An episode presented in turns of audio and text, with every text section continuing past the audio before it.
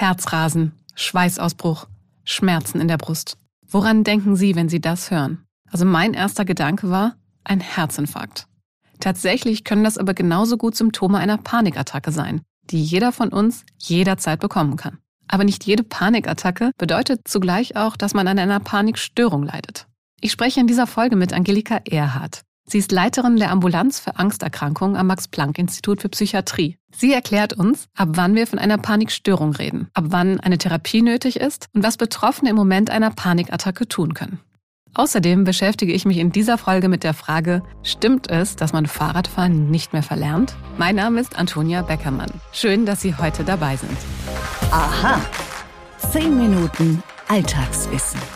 Ein Podcast von Welt. Keiner von uns ist frei von Angst. Und das ist auch gut so, denn Angst rettet uns häufig unser Leben. Sie schützt oder warnt uns vor Gefahren. Angst kann aber auch krankhaft werden. Und tatsächlich sind Angststörungen bei uns die häufigste psychische Erkrankung, noch vor der Depression. Dabei ist es ganz wichtig zu wissen, dass es unterschiedliche Angsterkrankungen gibt. Es gibt Phobien, soziale oder generalisierte Angststörungen oder eben auch die Panikstörung. Und über diese eine Form der Angsterkrankung möchte ich hier heute sprechen. Und zwar mit der Psychiaterin Frau Professor Angelika Erhardt. Sie ist Leiterin der Ambulanz für Angsterkrankung am Max-Planck-Institut für Psychiatrie in München. Hallo, Frau Erhardt. Grüß Sie, hallo. Frau Erhardt, woran erkenne ich, dass ich eine Panikattacke habe und nicht jetzt zum Beispiel einen Herzinfarkt? Eine typische Panikattacke fängt sehr, sehr schnell an. Das heißt, das Maximum der Beschwerden ist innerhalb von wenigen Minuten. Die typischen Beschwerden sind Schweißausbrüche, Herzklopfen. Das kann auch Schmerz im Brustbereich sein. Äh, bei einem Herzinfarkt ist es eher so, dass sich der Schmerz relativ langsam aufbaut und dann eine bestimmte Ausstrahlung hat, zum Beispiel in den linken Arm oder in den Rücken. Punkten und äh, bei einem Herzinfarkt verbessert sich die Symptomatik nicht, wenn sie sich bewegen. Und das tut sie bei Panikattacken. Das weiß man, wenn sie Sport treiben, kommen die Panikattacken eigentlich kaum oder es hilft auch gegen die Panikattacken. Was kann der Betroffene tun in dem Moment, wo diese Panik aufkommt? Ja, also wir empfehlen dann auch Atemübungen. Ähm, am besten ist es ruhig zu atmen, in den Bauch hinein. Das hilft am schnellsten. Aber auch sich klar zu machen, dass eine Panikattacke ja nichts Gefährliches ist. Sie können eine Panikattacke nicht sterben. Die, die Beschwerden gehen innerhalb von wenigen Minuten wieder zurück. Was oft zurückbleibt, ist eher die Angst davor, dass man wieder eine Panikattacke hat. Also das sind jetzt dann nicht die akuten Symptome einer Panikattacke, sondern dieses Vorstellen, was passiert, wenn ich nochmal eine Panikattacke habe, so dass diese Ängste dann etwas länger anhalten können. Ab wann ist es denn mehr als in Anführungszeichen nur eine Panikattacke? Also wann spricht man wirklich von einer Angsterkrankung? Wir haben im Grunde drei Kriterien, die, äh, mit der wir dann eine Erkrankung definieren. Wenn diese Panikattacken sehr häufig auftreten und auch die Beschwerden schwerwiegend sind und diese dann zu deutlichem Leidensdruck und vor allem Einschränkung in verschiedenen Lebensbereichen führen durch beispielsweise Verhaltensweisen, die sich dann entwickeln oder Denkprozesse, dann sprechen wir von einer Angsterkrankung. Das heißt, wenn die Angst dann nicht mehr ihren Schutz, äh, Schutzwirkung hat, sondern eher uns behindert im Alltag, sprechen wir von einer pathologischen oder krankhaften Angst. Wie sieht dann eine Therapie aus? Also ist die überhaupt auch zwingend notwendig?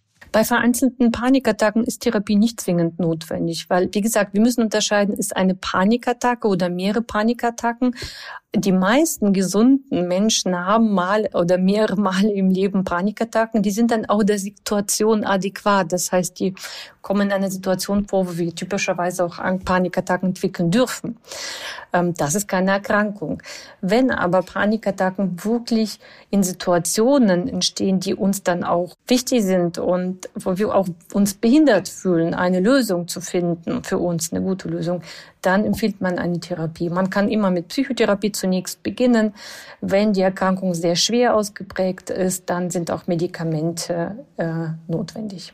Wenn wir jetzt wirklich an einer Panikstörung, also an der, also wirklich erkrankt sind, ist das denn heilbar?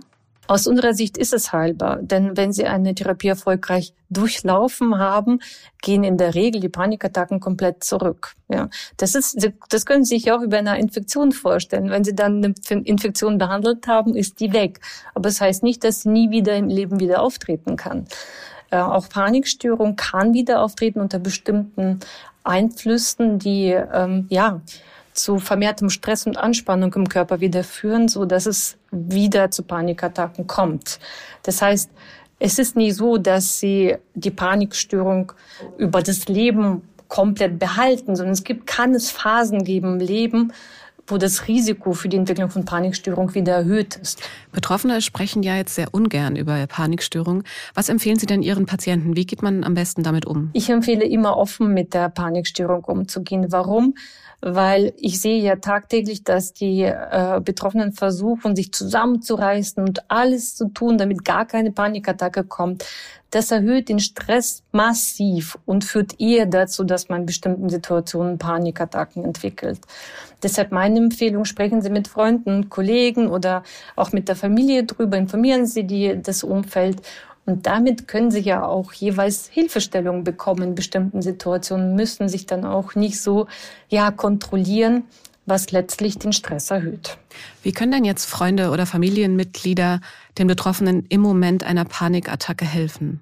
Naja, das ist einfach, das sind zwei Sachen. Das erste im akuten Fall daran erinnern, dass es eine Panikattacke ist, dass sie nicht gefährlich ist und dass sie in wenigen Minuten auch wieder vorbei ist, ohne dass man gegen die Angst oder gegen die Beschwerden kämpfen muss. Man kann daran erinnern, dass man zum Beispiel ruhig atmen kann. Man kann aber auch ermutigen, zu sagen, okay, wenn die Panikattacken immer wieder kommen und es gibt vielleicht irgendwelche äußere Einflüsse, die das auch, ja, mit verstärken. Man kann ermutigen, Lösungen und Veränderungen im Leben anzugehen. Und das ist schon ein sehr wichtiger Faktor, wenn man die Unterstützung auch von außen hierfür hat. Kann denn bei jedem jederzeit eine Panikstörung auftreten oder gibt es dafür bestimmte auslösende Faktoren? Theoretisch kann jeder Mensch eine Panikstörung entwickeln.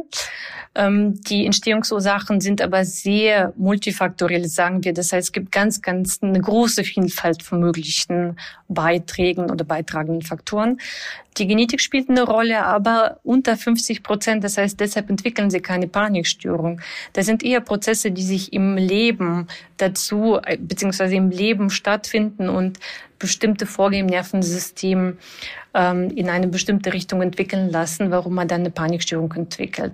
Wir sehen oft Betroffene in Stresssituationen, also Belastungen, Verlusterlebnisse im beruflichen Bereich, im privaten Bereich, Konfliktsituationen, aber auch Anpassungen an neue Situationen im Leben sind so die Risiko-Umweltereignisse, weshalb es zu einer Panikstörung kommen kann. Vielen Dank, Frau Erhardt. Vielen Dank Ihnen auch. Werbung. Servus, hier spricht Christian Falk, euer Bayern Insider. Im Bild-Podcast Bayern Insider gibt es die heißesten Gerüchte rund um den FC Bayern jeden Freitag. Kommt mit und ich nehme euch hinter die Kulissen des Rekordmeisters. Werbung Ende. Stimmt das wirklich? Mythos oder Wahrheit? Als Kind habe ich früh Fahrradfahren gelernt. Dann kam das Studium, eine Zeit im Ausland, der erste Job. Und Fahrradfahren war zehn Jahre lang kein Thema mehr. Die ersten Sekunden wieder auf dem Rad waren vielleicht wackelig, aber das Fahren selbst war gar kein Problem. Und tatsächlich verlernt man Fahrradfahren nicht. Das hängt mit den Speichern im Gehirn zusammen. Denn nicht alle Informationen landen im selben Gedächtnis. Um das zu verstehen, muss ich ein bisschen was zu unserem Gedächtnis erklären. Wir haben ein Ultra-Kurzzeitgedächtnis, das wirklich nur Millisekunden speichert. Es gibt ein Kurzzeitgedächtnis, das Sekunden und Minuten speichert. Und wir haben ein Langzeitgedächtnis, das Informationen Jahre oder sogar ein Leben lang speichern kann. Dieses Langzeitgedächtnis ist dann wiederum unterteilt in ein sogenanntes deklaratives und ein prozedurales Gedächtnis. Im deklarativen Gedächtnis werden Fakten über die Welt oder das eigene Leben gespeichert, die wir dann bewusst wiedergeben können. Wichtig für unsere Frage ist allerdings das prozedurale Gedächtnis, das man auch Verhaltensgedächtnis nennt. Denn hier werden Handlungsabläufe gespeichert, die wir dann ohne bewusstes Nachdenken immer wieder ausführen können. Dazu gehört Laufen, ebenso wie Schwimmen, Schnürsenkel binden oder eben auch Fahrradfahren. Das Verhaltensgedächtnis liegt in einem anderen Teil des Gehirns als das deklarative Gedächtnis. Deshalb können die Funktionen zum Beispiel auch bei einer Amnesie erhalten bleiben. Es liegt aber in dem Bereich des Gehirns, der zum Beispiel besonders bei Parkinson betroffen ist. Bei dieser Krankheit führt ein Mangel am Botenstoff Dopamin zu einer verringerten Leistungsfähigkeit in genau diesem Hirnareal. Deswegen finden Ärzte die häufigsten Beeinträchtigungen des prozeduralen Gedächtnisses bei Parkinson-Patienten. Ich hoffe, Sie können sich auch in ein paar Wochen noch an diese Folge mit all Ihren Informationen erinnern. Und falls nicht, können Sie all unsere Folgen natürlich auch ein zweites oder drittes Mal hören. Am einfachsten, Sie abonnieren den Podcast auf einer der Podcast-Plattformen. Wenn Ihnen gefällt, was Sie hören, dann empfehlen Sie Aha doch Ihren Freunden, Ihrer Familie und Ihren Kollegen und schenken Sie uns ein paar Sternchen bei Apple oder einen Klick auf die Glocke bei Spotify. Mein Name ist Antonia Beckermann. Wir hören uns bald wieder hier bei Aha. Ihnen für heute einen schönen Tag.